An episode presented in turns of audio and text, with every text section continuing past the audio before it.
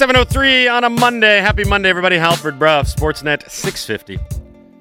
Halford and Brough in the Morning is brought to you by the Dilawri family of Acura dealers. Three dealerships to serve you better North Shore Acura, Acura of Langley, and Burrard Acura on Terminal Avenue. Uh, a lot to get to in hour two of the program. Uh, we mentioned the piece in the Pittsburgh Post Gazette over the weekend in which former Penguins GM, now current Poho in Vancouver, Jim Rutherford, explained, sort of, why he left Pittsburgh so abruptly just seven games in to the 2020 2021 season. Joining us now on the program, the author of that piece, the guy that talked to Rutherford about what happened, Jason Mackey here on the Halford and Brough Show on Sportsnet 650. Good morning, Jason. How are you? Good morning, guys. Doing great. How are you? Uh, we're good. Thanks for taking the time to do this. We appreciate it. So I think I know the answer to this one, but humor me anywhere. What were, anyway? What was the genesis? What was the reason that you decided to finally reach out to Jim Rutherford to finally try and get an answer as to why he left Pittsburgh so abruptly a couple of years ago? Yeah. So I, I recently moved into a different role at the paper. I was uh, Penguins beat writer when Jim uh, got to town, and so I covered him closely. Um, I had moved on to do uh, Pirates coverage in May of 2019, but we had still stayed in touch, and so I moved into a different role, more of like an enterprise column, and this sort of thing. Um, but anyway, I wanted to go down to North Carolina and hang out with Jim a little bit and kind of talk about talk about the old days, just kind of reminisce, maybe play around a golf, something like that. And so we were trying to plan this trip, and it just didn't work out. He was going to uh, Vancouver by the time that I could get down there, um, and so we agreed. You know, he said, "Call me next week."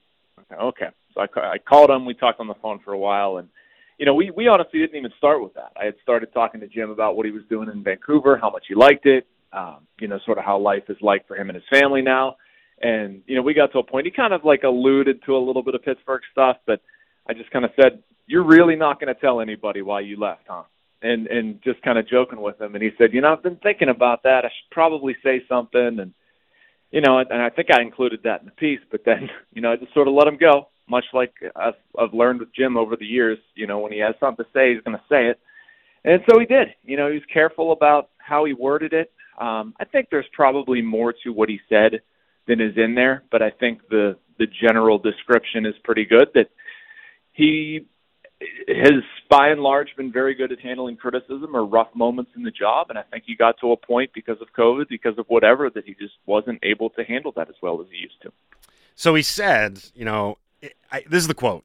If I give a short answer to it, everyone is going to keep asking more questions, and that's not something I want. But I do think at some point I should say something about it. So essentially, he told you that it was the stresses that uh, came with the early onset of COVID and the pandemic. Uh, he alluded to being isolated in the house for, he said, close to 10 or 11 months, where he was still working and handling the rigors day to day of being a general manager in the NHL, but doing it in a very confined space. And I think everyone can kind of relate to the stresses that the early parts of the pandemic had on everyone. And then I'm assuming you tried to ask some follow ups, and then that's where Rutherford was like, I already said this, Jason. I don't want to do the follow ups. Is that kind of how the conversation went? Yeah, but it wasn't, there wasn't friction there. I mean, Jim and I was, know each other well enough that like you know, and I asked probably five different follow ups on, you know, well, what about this or did this happen or or was this a factor? I'm just trying to clarify this versus this, you sure. know. And I said to him, I said, Jim, I, like I'm not trying to break Watergate here or whatever. I mean, you know, you're obviously trying to get to the bottom of the story. It's like I'm also trying to understand it.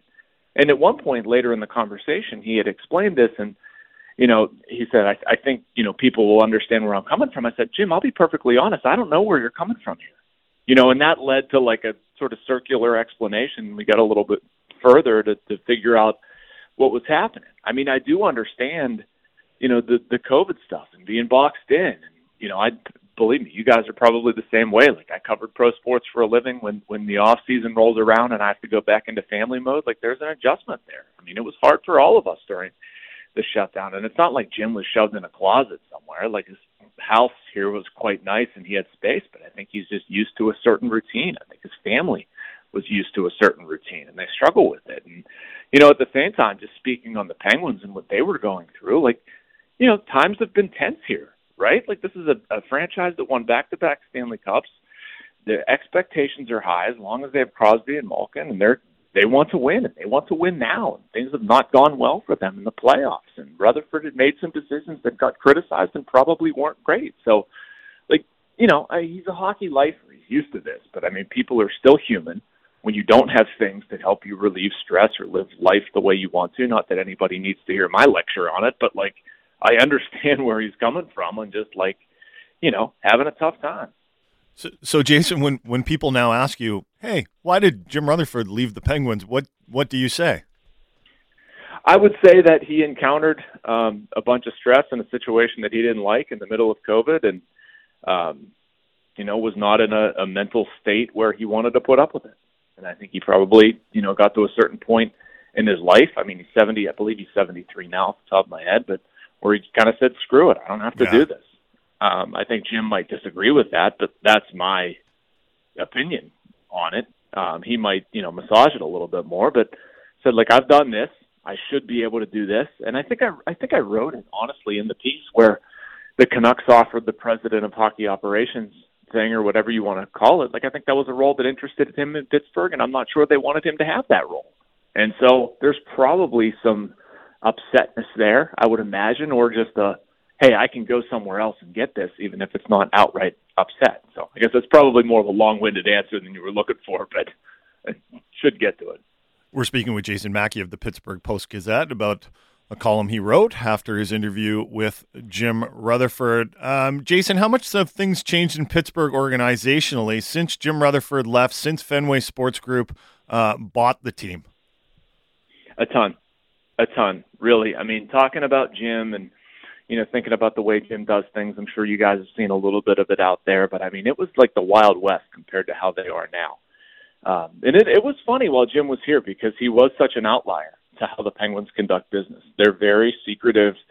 Um, they've been secretive. Mike Sullivan, their coach, is not. I mean, I I think the world of Sullivan, but I mean, he's he's basically Bill Belichick of the Patriots, just using more words. Like he he does not want to share state secrets, and here you have Jim just sort of shooting from the cuff in, in the way he does things. But um, so Fenway Sports Group has has changed a lot, but they still you know fashion themselves as a contender. They're going to spend to the cap. They made a bunch of off-season moves, basically bringing the band back together. And I mean the the goal is the same. I would say just how they've gone about it is a little different in terms of staffing. After Jim left, they bring in Brian Burke, and that's sort of, you know, they've kind of split the baby there, or however you want to say mm-hmm. it, where Hextall has taken taken over. Um, he's made a greater push or, or prioritized more keeping young talent. You know, Jim last year probably would have mortgaged the future because that's kind of what Jim did, and Hextall's operated with the edict of like keeping prospects, keeping picks as much as possible, and then you have Burke in there to kind of,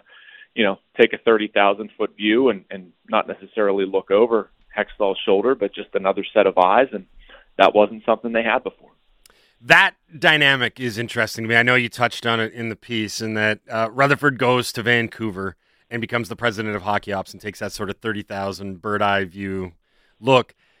The position that Brian Burke is in is essentially that. It didn't exist in Pittsburgh prior to, and then when it did, it wasn't Jim Rutherford that got it; it was Brian Burke. It, work that dynamic out for me because uh, you know Rutherford said it had nothing to do with his departure, but I find it hard to believe that that position that didn't really manifest itself for him and then got filled by Brian Burke, another veteran hockey guy who's getting close to 70 himself. Uh, there's a dynamic there that I'm not really sure how to explain. Maybe you can help me. Yeah, uh, I mean, I'm not sure I totally understand it either, but I can tell you what I know and what my observations are of the situation. And so, in talking to Jim, he brought up a couple times unprompted about this president of hockey ops role. And remember, we started off our conversation talking about Vancouver and what he's doing. And so, you know, he talked about what this is like and him liking it and Patrick Allvin working under him. And, you know, I sort of asked, you know, how, how does that dynamic work? And he said Patrick handles a lot of the GM stuff and, and Jim's kind of further back provides guidance or whatever. Um, but, you know, I thought it was interesting the way the Penguins transitioned out of the Rutherford era and into the Brian Burke and Ron Hextall era, where David Morehouse was their president at the time, um, and basically said, you know, when they did this, and Hextall and Mario randomly said, "Hey, what's Berkey doing?" And so, you know, Berkey's available if we want to hire. I'll bring him in. You know, it's like the the car and Dumb and Dumber, like pick him up. I, it, it's certainly nothing against Brian Burke, but it just seemed like a little bit more fly by the seat of your pants than you know. You have a guy who won two cups for you, who's saying that he suggested this role, would would you know advocated for this role, saying, at this time in the future, this is where I'd like to transition, and they've outright shut that down. Like that's what I know, but I don't understand why. You know, if Jim suggests this, why would the Penguins turn it down? So did Jim suggest it? I don't know. I mean, I can't tell you that for sure. If the, the Penguins weren't interested in it, why all of a sudden once Rutherford quit, did they suddenly become so interested in it that they randomly suggest Brian Burke to slide into this role that doesn't exist? Like there, there's something here that's not being said, um, and I, I don't know on which side you know things sort of shift. How much did you talk about Vancouver and what his new position was like in Vancouver? Interest anything interesting that maybe didn't make it into your piece that uh, Canucks fans would would be interested in in here? Yeah, I, I, there's one nugget there, and I, I joked with Jim that the conversation basically has two parts. Um, I said, like, I have a Vancouver part and a Pittsburgh part for you, and um, he sort of laughed, but we started with the Vancouver stuff. Anyway, I, I thought one thing that was interesting was him talking about the timeline of things in Vancouver and what his expectations are. Um, and maybe this is known to you guys, but I thought there was a little bit more patience there. Not not patience. That's using the wrong word, but like you know, he really emphasized a lot the urgency to do this like now. Um, and that seems to be the edict that he's operating under. That like, you know, we need to make decisions to win now, um, and you know, this is not like a, a couple years out thing. Um, so that was cool. Um, it was it was neat. We didn't talk, or I didn't use it, but we talked about him and Bruce Boudreau and their relationship. And I, I joked with Jim that like that must be a beat reporter's dream, man, to have to have you and Bruce in the same place. Like those two have never really had a conversation that they couldn't have. Like, geez, off the off the record stuff. I, I described the Penguins as a little bit like the CIA or whatever, like being super tight with information. Those two would be the opposite. They'd you'd, they'd probably have you constantly in stitches. But uh, yeah, so we talked about that dynamic a little bit. I didn't know that Boudreau's first NHL goal came against Rutherford that was fun. They've known each other a long time. You guys have probably been all over that story. Yeah, we'd heard that, but but I actually I actually want to get back to that timeline thing. Yeah, because the timeline thing in Vancouver has been a big question, and I think there's been a lot of people here in Vancouver that are a little bit surprised that Jim Rutherford hasn't made more moves. Um, and there was conversations actually, and Jim Rutherford said this earlier in the season when the Canucks were really struggling. He said, one of the things we're considering here is if we have to make some moves to maybe take a step back in order to take steps forward in the future. But it sounds like that option, based on the conversations with you, is no longer there, and they're about the here and now now.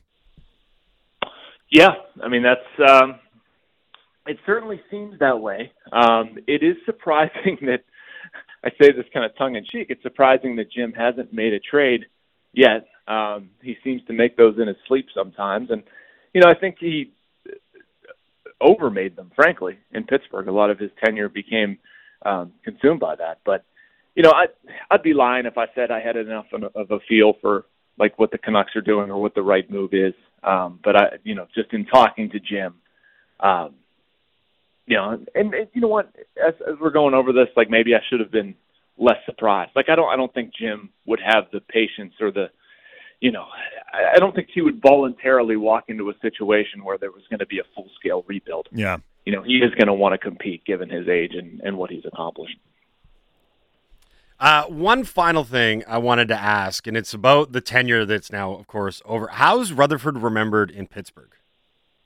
Yeah, it's very mixed it's very mixed. I was actually writing something this morning, just in the, the new role, like a new column or whatever, and it baffles me about how few, how many people do not appreciate the legacy that he left here. Um, you know, and he's done a lot of things that deserve to be criticized, and he would be the first person to say that. Um, he also won the cup twice, and it, it, it, it's astonishing to me that people are so quick to forget that. Um, you know, even the piece I did, people there were there were a group of people said, "Oh, great, we're hearing from Rutherford again. This idiot, we can't stand him." Like, guys, do you realize like what this what this man accomplished? I'm not sh- saying he should be, you know, given sainthood or something insane, but like, he he doesn't need the first words out of your mouth regarding this guy should not be negative.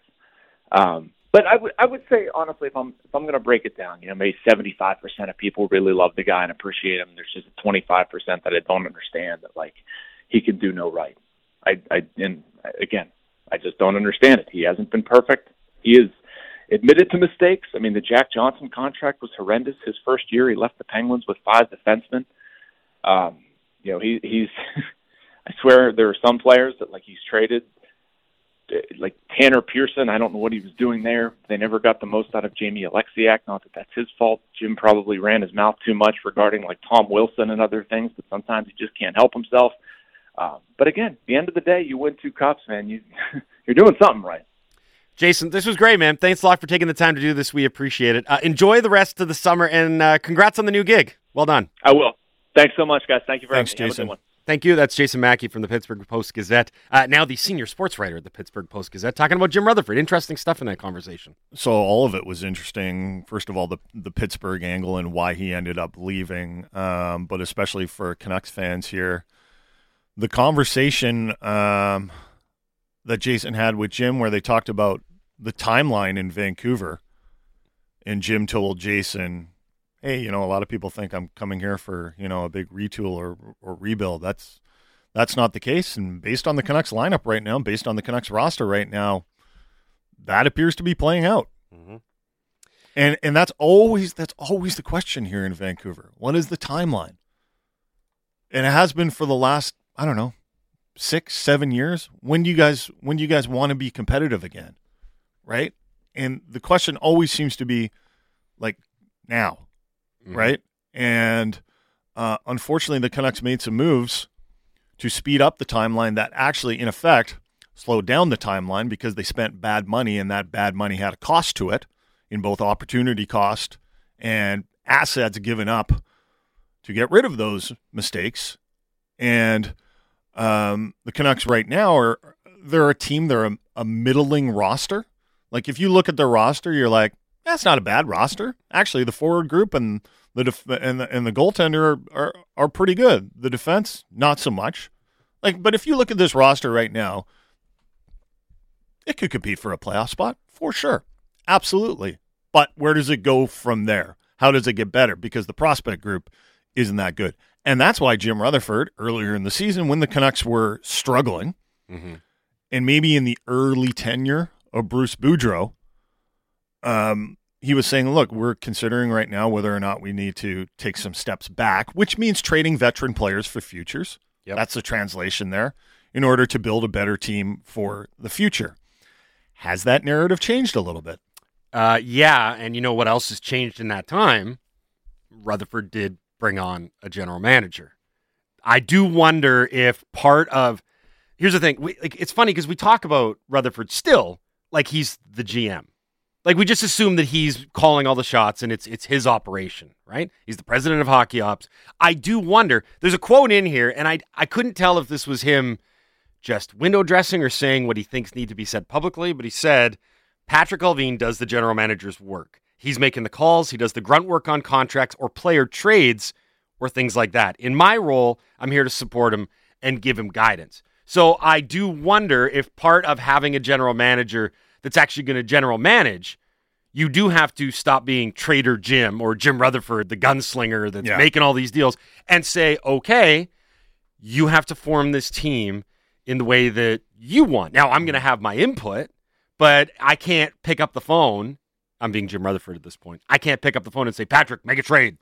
Well, That's yeah, not- I mean, he's not going to do that. He doesn't want to make all the calls. So I, and here's the curious thing we don't really know what Allvin's vision is, period. He's, he doesn't do a lot of media. Yeah, And when he's spoken, I think it would be safe to say he's fairly guarded in mm-hmm. his, his remarks. Like he's not an open book. Whereas Jason Mackey, who we just had on the program, pointed out, Rutherford is. Rutherford Yeah. will talk and talk and talk, and we've had him on the show, and I'm like, this is great. This is he, it's he an interesting dynamic for for sure. Who ultimately is in control of the vision for the team and the timeline? Because there's a few candidates here: Jim Rutherford, who's the president of Hockey Ops, Patrick Allvin, the general manager. How about the owner? Sure. Like he, he, that, there's still a hierarchy here, right? Oh yeah, Jim Rutherford is Patrick Allvin's boss, and Jim Rutherford's boss is the owner of the Vancouver Canucks. yeah, and that's what's made it so fascinating, but also kind of frustrating from our perspective, because we, you know, I don't think we'll ever get complete clarity and vision into how the entire thing works, but we'd love to know. And it's still early times, too, right? So Jason Mackey just sent along a quote that I I guess didn't make it into the article for length reasons. Uh, here's Rutherford on the Canucks timeline. We have a challenge here. It's been a long, frustrating time for people here.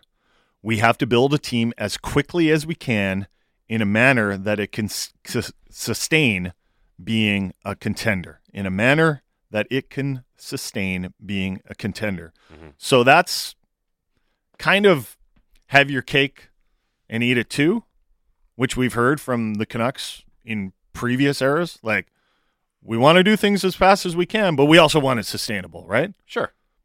Um, it's also an interesting comment because Jim Rutherford hasn't been here for all that long, and yet he's making comments like, it's been a long, frustrating time for people here. Yeah. But what Canucks fans want is a winner, a sustainable winner. Most of all, they've seen the rush jobs. They've seen the money spent that wasn't well spent in order to get a winning team together as fast as possible. Are the same mistakes going to be made?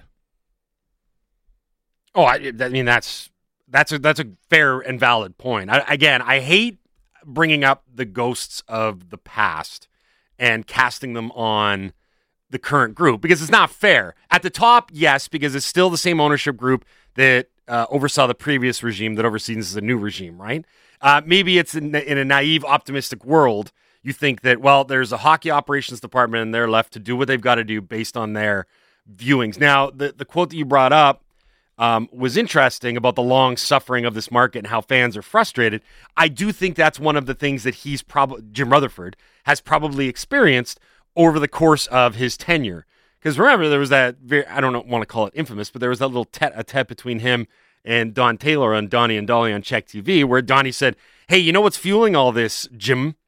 50 years of frustration, no Stanley Cup. Yeah. Like, that's the market. And to, in his defense, Rutherford did say in the piece, I like that. I embrace that. I, he said, I love the Canadian way of life. I love working in Canadian market. Remember, for this Hall of Fame career that he's got as an executive, he's never been a general manager or president of hockey ops of a Canadian franchise. This is a first for him at 73, which is interesting in its own right. That's a great dynamic there about this new challenge and this new market. But he really seems to embrace that and acknowledging it in some of these quotes. But it all adds up to a really fascinating dynamic because you did say, look, uh, having your cake and eating it too, wanting to be a continual contender while taking a step back and rebuilding. We've heard this before, and we've heard about how these are the pressures of the Canadian market. What is this group of executives and president of hockey ops and general managers going to do differently to attain that goal? Or is that goal attainable? This is what we're trying to figure out. And the weird part is that we spent a summer just sitting to try and figure it out because by Jim Rutherford standards, it's been a pretty quiet existence in an executive role here. Like Jason Mackey just said it on our show. I'm kind of shocked that he hasn't made the big trade yet. There hasn't been any wheeling and dealing and moving and shaking that while you love it or you hate it in Pittsburgh, that was his calling card. I don't think anyone can argue with that statement of fact that Jim Rutherford was Trader Jim. That's what he did. Different situation in Pittsburgh. They had Sid and Gino and Letang. Yep. They had a for sure Stanley Cup contender. It's Halford and Brough show on Sportsnet 650. Coming up next, Giulio Caravatta. Caravatta talk about the Nathan Rourke injury and where the BC Lions go from here. Time now for Sportsnet 650 traffic from the City News 1130 Air Patrol. 733 on a Monday. Happy Monday, everybody. Halford Brough, Sportsnet 650. Halford and Brough for the morning is brought to you by the Dilawri family of Acura dealers. Right now, it's Dilawri's five days to save. Just this week, August 23rd to 27th, only the biggest selection of pre owned vehicles with the best savings of the summer. If you want to check them out, North Shore Acura, Acura of Langley, and Burrard Acura on Terminal Avenue. Uh, let's go to the phone lines now. We'll dive back into the BC Lions news over the weekend. Uh, the weekend started out great, didn't end great. Joining us now, uh, Giulio Caravatta here on the Halford and Brough Show on Sportsnet 650. Good morning, Giulio. How are you? Good morning, guys. How are you? Uh, we're good, thanks. Thanks for taking the time to do this. So, Uh, we're only a few hours out from the announcement on Sunday afternoon slash evening. Uh, tough one for the BC Lions. There's no other way to look, get get around it. But uh, Nathan Rourke with a Lisfranc sprain, uh, that's in the foot. That's going to cost him potentially the remainder of the season. They're holding out hope that he might have a return sometime later in the fall. But uh, I imagine that that news had to be received like a gut punch to the organization and the guys on the field that got out to that eight and one record.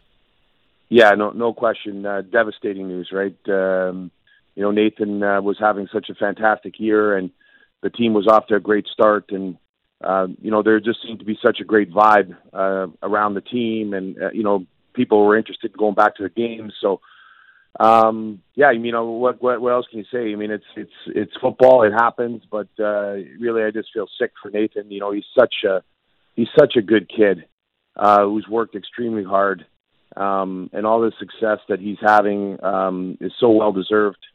Um, and you know, we're all going to just wonder what could have been. Um, the year he was having was, or the year, the numbers he was putting up, you know, would you know could have been historic.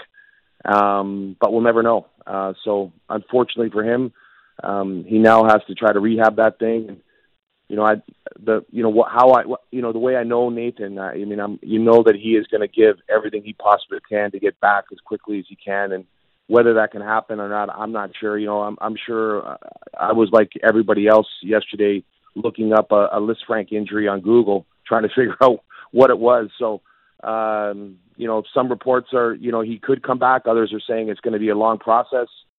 So we'll just have to wait and see. Yeah, I was gonna I was gonna ask you what you know about the Lisfranc injury, and uh, you know as much as I do. We were talking; it was named after a, a French surgeon back in the Napoleonic yeah. days. Uh, okay, uh, it. But I mean, long story short, it seems like this is one of these injuries that you cannot rush the recovery period yeah. or things could get worse and it could become a chronic issue. Nathan Rourke is a young guy. He doesn't want a chronic issue. Yeah, you know, there's no question about that. You know, the, the funny thing is, not what funny, but I, uh, yesterday, you know, when I was downstairs and I had, uh, you know, the NFL network on and I was watching and, and I saw that, uh, I, don't, I forget his, his first name, the kid out of Ole Miss that got drafted by Carolina, Corral is his last name um, he has a Lisfranc injury. And I saw it on, I saw it run underneath the, the, the ticker, and I was thinking, a Lisfranc, what is that? Right? I, I'd never heard of it before. And then later on, you know, I mean, you hear it again. I'm thinking, wow, two in one day.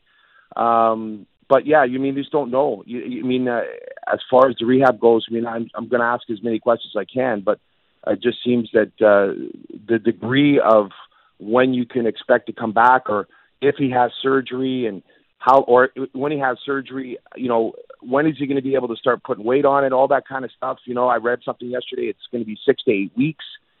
So who knows um, where it's all going to end up? But again, just you know, you just feel sick for the kid because uh, he was just having such a, an amazing year. The task for Michael O'Connor, um, he's not going to. He's not. I don't think anyone's going to ask him to play like mm-hmm. Nathan Rourke was playing, like one of the greatest performances in CFL history. Yeah. Go out and do that. What is Michael O'Connor capable of? Well, you know, I mean, this is a fantastic opportunity for Michael, right? He, and the same for you know the other quarterbacks that are there. You know, I mean, Antonio Pipkin's another guy that's been in the league. This is his fourth year. This is Michael's third year. Um, this is a, a tremendous opportunity. This is why you play, right? You you you know, you never want to see injury to a teammate, but it's the nature of the beast, right? You now have an opportunity to step up and and fill fill that hole. Um, and Michael, you know, I think you you really you make a great point. Like Mike has got to realize that he's not going to be Nathan Rourke, right? He needs to be the best version of Michael O'Connor. Um, and Michael's shown uh, that he, he, you know, he understands the defense. He works very hard. Um, he's a different style of quarterback. So now it's going to be up to Jordan Maksymic, the offensive coordinator, to you know to try to figure out okay what what works for for Michael O'Connor, what works for Antonio Pipkin, and and try to generate a game plan that may be a little bit different than what Nathan uh, Rourke was running, but you know you need you need to find out what he's really good at, and I'm sure they already know that, and now they just have to try to put him in the best positions. Now the other thing, guys, is this is that, and I'm sure this is happening behind you know behind the doors of of their clubhouse is that they've got a veteran group right? They've got a lot of talent on that team, and you know that they're going to try to rally around their young quarterbacks, Michael O'Connor and, and the rest of them. So everyone needs to step up, step up their play, right? And you got to realize that you know he's going to be different than Nathan, and maybe he's not going to be able to win games the way Nathan has been winning games, but they definitely have the talent to win. So it, they just got to find they got to find that groove with Michael O'Connor. Uh, what's O'Connor's mobility like? Because I think it's important to point out here that for all the great, Yeah. pa- all the great passing that Rourke's had this year, um, I- you know, you, the automatic thing is you look at the injury and you say, okay, well, offense coordinator and head coach, you know, they alter the game plan. Maybe they get a little bit more conservative. Maybe they run the ball. So James Butler's been fine, been sol- very solid as a starting running back. The second leading rusher on the team is Nathan Rourke. So that's a pretty big Yeah. part of what they do. How can O'Connor fit in that regard? I know he's big. Is he as mobile? I'm assuming no. Yeah, I I wouldn't say I wouldn't say honestly that he's as mobile. Um, you know, he's a big kid, uh, six five. He's got a big arm, and you know, I mean, and, and and he is athletic. He can move around and run, but I don't know whether or not he's the same kind of athlete as as Nathan. And you're right. You know, Nathan's ability to run the football is uh, was another you know kind of bullet in his holster. Right? He you had you had to try to defend that. So I, you know, I don't think he's going to be the same kind of runner. Can he get out of the pocket and move around? Yeah, absolutely. We've we've seen examples of that. But I think he's more kind of guy that has a has a very good arm. He's smart. He needs to read a defense and he needs to be able to throw the ball and get the ball out of his hands. Now, hey guys, I mean, I, I don't you you guys you know watch football like I watch football. He's a young quarterback. He hasn't got a lot of game experience. So what is the defense going to do? They're going to say, hey, listen, we're going to test you and we're going to put you in scenarios where we're going to really try to get at you and test you and see how you respond right? Because that's the other big thing that Nathan had had done so you know so brilliantly was his ability to to really anything you throw at him he just he you know he might struggle a little bit and we've seen a little bit of that where but he would figure you out and then he would start to hurt you. And that's what you need from a quarterback right? Okay you may get me once you may may get me twice but I'm going to figure out what you're doing in the end and that's something that he's going to have to prove that he can do. It's it, it's really, um, you know, for most defenses, that's that's the mo. Hey, we're going to test this guy. We're going to because the other the other part too, guys, is this. You know, we we see it across the board. Doesn't matter what level of football, but as a quarterback, when you get into the game, you know, you can go through practice and you can watch film and you can do all the X's and O's stuff. Yeah, I'm supposed to go here, and yeah, if they show me this look, I'm going to do this, and it all is fine and dandy when you're watching the film. But in the end, when you get into a game and you have that pressure and that anxiety that goes along with people running all around you and, and, and people flashing in front of your face and that ability to process in a you know in a couple of seconds is what separates you know good quarterbacks and great quarterbacks and that's one of the things that I have been so like I've been in absolute awe of of Nathan was that ability to process information at that speed um, and and remain have that that sense of calm uh, that he has shown. It's for a young quarterback, it's almost unheard of. So those are the kinds of things that you develop and you you grow into, but it takes time and it takes it takes game experience for you to establish that kind of the the, the ability to to deal with that kind of pressure and the speed of the game because that's something that is really going to be different for Michael O'Connor. Giulio, getting back to the Nathan Rourke situation, I, I- know this is a this is a topic that's still very fresh, and we're, we're waiting to see how uh, the rehab goes f- for Nathan Rourke. But let's be honest, there were plenty of reports as Nathan Rourke was piling up incredible stats over the first half of the CFL season that NFL teams will take notice, and they might have an interest in uh, giving him at least a workout or possibly even just signing him. I, I got to ask the question: Is it possible? Is it possible that Nathan Rourke has played his last game for the Lions? Wow, um, that is that is that is definitely a possibility. Um, I you know I mean I I, I can't deny that. You know, uh, Nathan what Nathan's been able to do in his body of work, even though it's nine games. You know, as I said, like I've been watching the game a long time, and you know, you talk about mechanics and you talk about all this other stuff, and it's all very very important. But what you what what his ability, like and as I said, to process information, to to remain calm and and and and to be able to work through your progressions the way that he does, is something you just don't see very often. It, it's a God given talent, that he has. And so, you know, if if I'm seeing it, you, you're not going to tell me that you know the NFL isn't seeing it and, and the scouts. You mean they're scouring the earth for for quarterbacks? It's the most important position on, on the field. So if you find somebody like you know, you look down in, in Seattle, for example. You know, you look at Geno Smith, and he's been in the league for how many years, and now he's getting an opportunity where he may be able to step up and play. And and, and from what I've seen in preseason, he doesn't look very good, right? So eventually, what happens is that I mean, you, you need to be able to step out on the field when it matters the most, when the pressure's the most, the anxiety's the most, and every, a lot of things on the line, and be able to deliver. And that's what Nathan has been able to do. Whether that translates in, into the NFL, I don't know. I, I, I would think it will. Um, everything that I've seen tells me that he can definitely play down there. But now all of a sudden you have to say to yourself, okay, where's the opportunity? Who believes in him? Because we all know the politics of the NFL. Where are you drafted? Where did you go to school? Especially in the highest profile position. So is someone going to see what they see on film and see what uh, what he does in a workout and say, hey, this guy's good enough to be our backup. This guy's good enough to push our starter. Whether that happens or not, I don't know.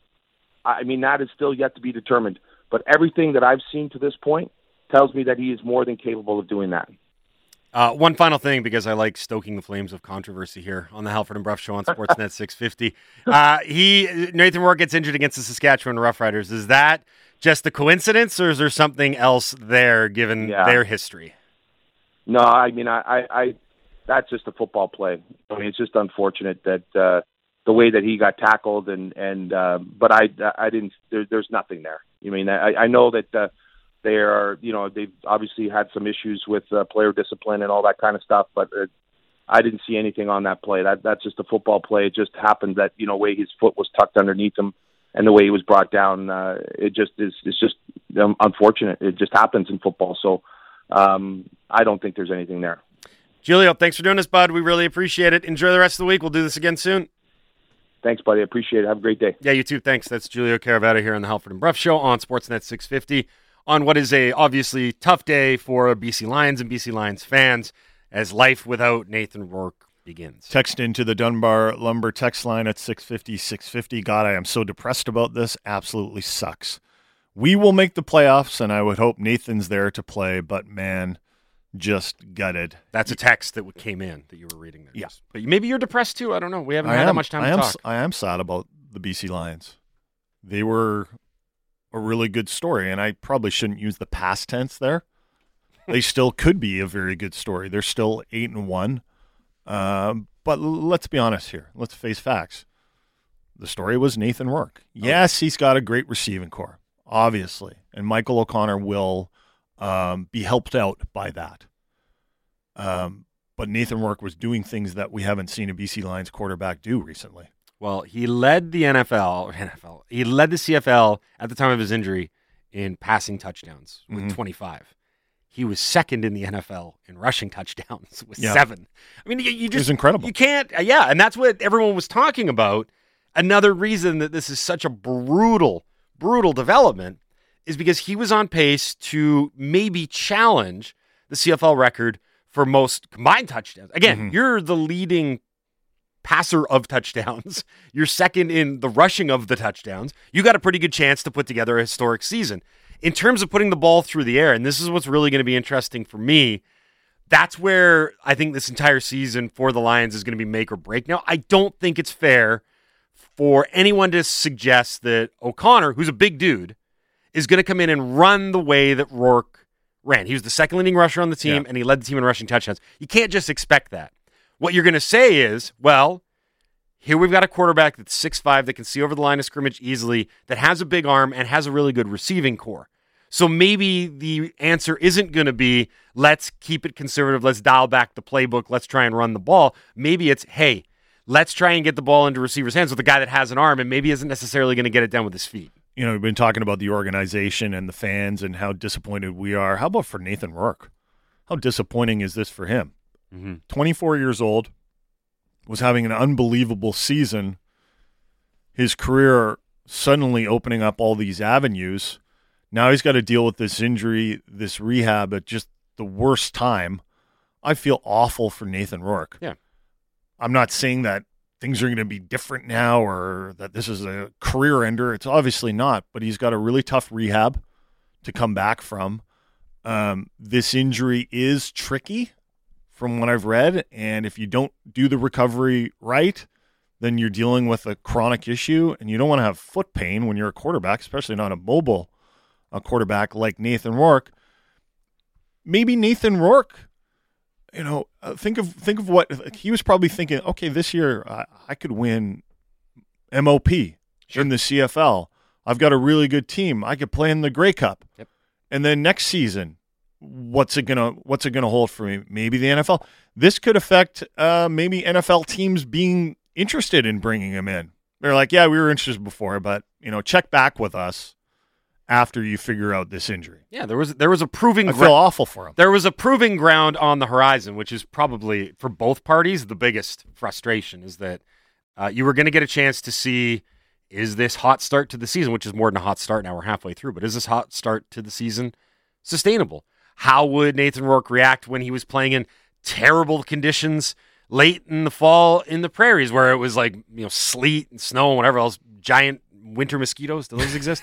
um, Winter mosquitoes? Yeah, yeah. They're a problem. Winter, they're a problem. They, they put on coats. Yeah, I was gonna say. Yeah. Uh, but that those were all things. And then you talked about the playoffs. You know, getting to see him go into a playoff game where the you know all the good cliches come out. The intensity get, intensity gets Mm-hmm. Well, hosting a game. Yeah, like that would have been great to see how he would Mm-hmm. have reacted. It probably would have given NFL scouts a better gauge as to whether this was oh a guy that got out to an eight and one start in the first half of the season and put up all his numbers against whatever like Yeah, the yeah. Mm-hmm. easy part of the season. I'm using easy in air quotes as opposed to And then they figured him out or something. yeah, right. You got yeah. oh, we got tape on him now. All those things don't get to be played out, and that's that's a real bummer. Uh, we've got an hour left on the Halford and Brough Show on Sportsnet 650. Coming up in the eight o'clock hour, uh, we're going to talk to Cam Robinson. He is the director of film scouting, which is a very official title. The director of film scouting for elite prospects. He was covering the World Juniors, recently wrapped up over the weekend. Canada captures gold, 3 2 overtime win against Finland in front of dozens of people in Edmonton. Now, that the final was well attended. But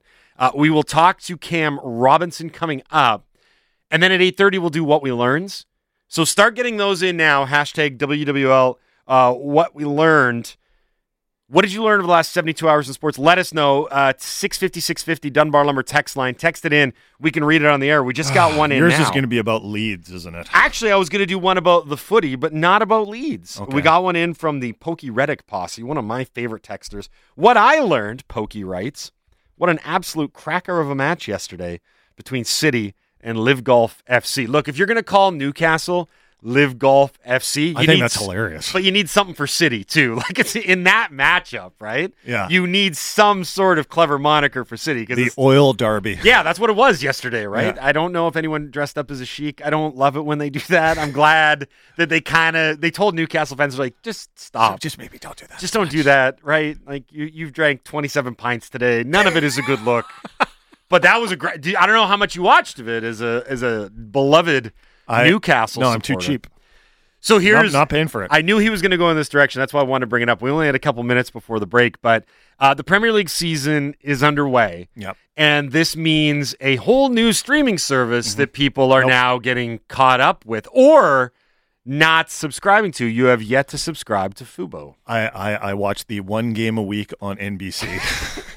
it's like old times. so great. There's We a get one, game, of game. there's, there's a game of the week, and I watch that on NBC. That's how my dad used to talk about the NFL because he was a huge NFL fan in like the 70s. Yeah. You get one game a week. It was Right. Monday Night Football, and that Mhm. was your football for the week. And A few years ago, we used to have the best uh, Premiership coverage in Canada, uh, and like my friends in the UK would be jealous of all the games we got here Yep. on our standard cable package. That didn't last long, That did, did it? not last long So I, because I've talked to a bunch of different people. because there's a right huge now. game today that I'm not going to watch. Yeah, right so- between Manchester United and Liverpool. I would love to watch that, but I'm I have I have too many subscriptions. Yep. I hey, I'm like you got to watch your you. budget, right?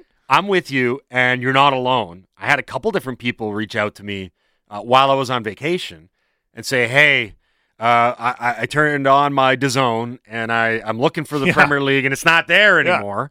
What do I do?" And and then they're like, "I heard I got to get Fubo. Is it worth it?" And I'm like, "Well, here's the rub. You literally can't cover or can't watch or f- even pay attention to the Premier League Mm-hmm. without it. It's impossible. I mean, I I, I love the fact that you're going to watch your one NBC game a week, if that. Apparently, on opening weekend, they didn't even have a game on NBC proper. It was all on Peacock. So uh, it's just impossible. It's a it's a necessary evil because I don't think it's an especially good product. Yeah. Um, in short, they've got a bunch of different channels that have the the rights, but there's n- nothing around it. There's no. Is it a channel on the package? There is a there is a Premier League channel, and that's got original no, programming. are you streaming though off Fubo? yeah, But that, but so it's not on TV. Like it's not on your standard cable. Like there's one. So- I am like, unaware for of example, any cable one soccer, another one. yeah. I is am, actually on my service provider, but it's not on others. I am unaware of any service provider. This is just me speaking, but I've, I'm unaware of any service provider that has Fubo as a channel like One Soccer has on Telus. right. Um, God, it's confusing. on Fubo, they do carry the Premier League channel, which I, as far as I know, we've never had before in any of these packages. So that's 24 7 live and recorded Premier League programming. Oh, So it's like the NFL Network. exactly. kind of that sort right. of thing. So you get all of the glitz and glamour of production, like uh, a very fancy studio show. Top Uh, ten North London derbies. yeah, of- right. Frank Lampard's five best goals, you know, that kind of thing. right. the when Fubo does the games themselves on their individual Fubo channels, I've never seen such bare bones production Right. in my life. There's no, and I don't know if you necessarily need these in this. And new- now soccer. basically, and then at halftime, it's like here are some highlights, not of the match you were watching, just of soccer. Right. That's it, and then they go right back to the match. After the match, uh, there's no analysis, and I don't know again how much this stuff matters. I don't know how much pregame and postgame matter. I know I'm on a station that is basically built up on those two premises, but still, I don't know how much of it Really matters. to selling the- it here, aren't you? yeah, I don't, but I don't know. Like you guys, leaner, a dog. You tell me. Like when you watch a sporting event now, are you tuning in a half hour early to get a breakdown of what's going to happen that night? Absolutely not. No, yeah. I, I do you? I barely watch the game. Right. So that's uh, there's two challenges. Rough's here. just on Twitter. Yeah. I'm on the Glance golf up at course the TV listening. once in a while. Yeah. I mean, I you got were the do- gist of it. You were doing a post game show on Twitter Spaces, correct? That's For a right. while? Yeah, like anyone can do that. I And they were actually pretty popular. I was, Remember when I called in? Yeah. I was not sober. I d- it's like, is Brough in the channel right and another thing about say, I'm really enjoying your coverage. Can I swear on this this? is great. Good, but but that's the thing. Like I don't Are you know. supposed to be on air right now? I'm not sure. I probably. Is it seven o'clock in the morning or at night? I don't know if uh, any of this matters. I don't. I've seen some people, and it's granted an older generation, complain about how stripped down and bare bones the production is, but I don't know if anyone really cares that they don't have the three or four guys in suits It's and ties. it's just TikTok dances. Yeah, like that's, That's what they should is. do. Is they should just somehow People floss, plug, floss plug, for 20 minutes before the yeah, game starts. right. Just plug a TikTok. Kids stream- love it. yeah, why not? That's that's the way for me. Anyway, um, we got a lot more to get to in the program. We're going to talk to Cam Robinson about the World Juniors recently completed, and then we're going to do what we learned. That's all coming up in the final hour of the Halford and Brough Show on Sportsnet 650.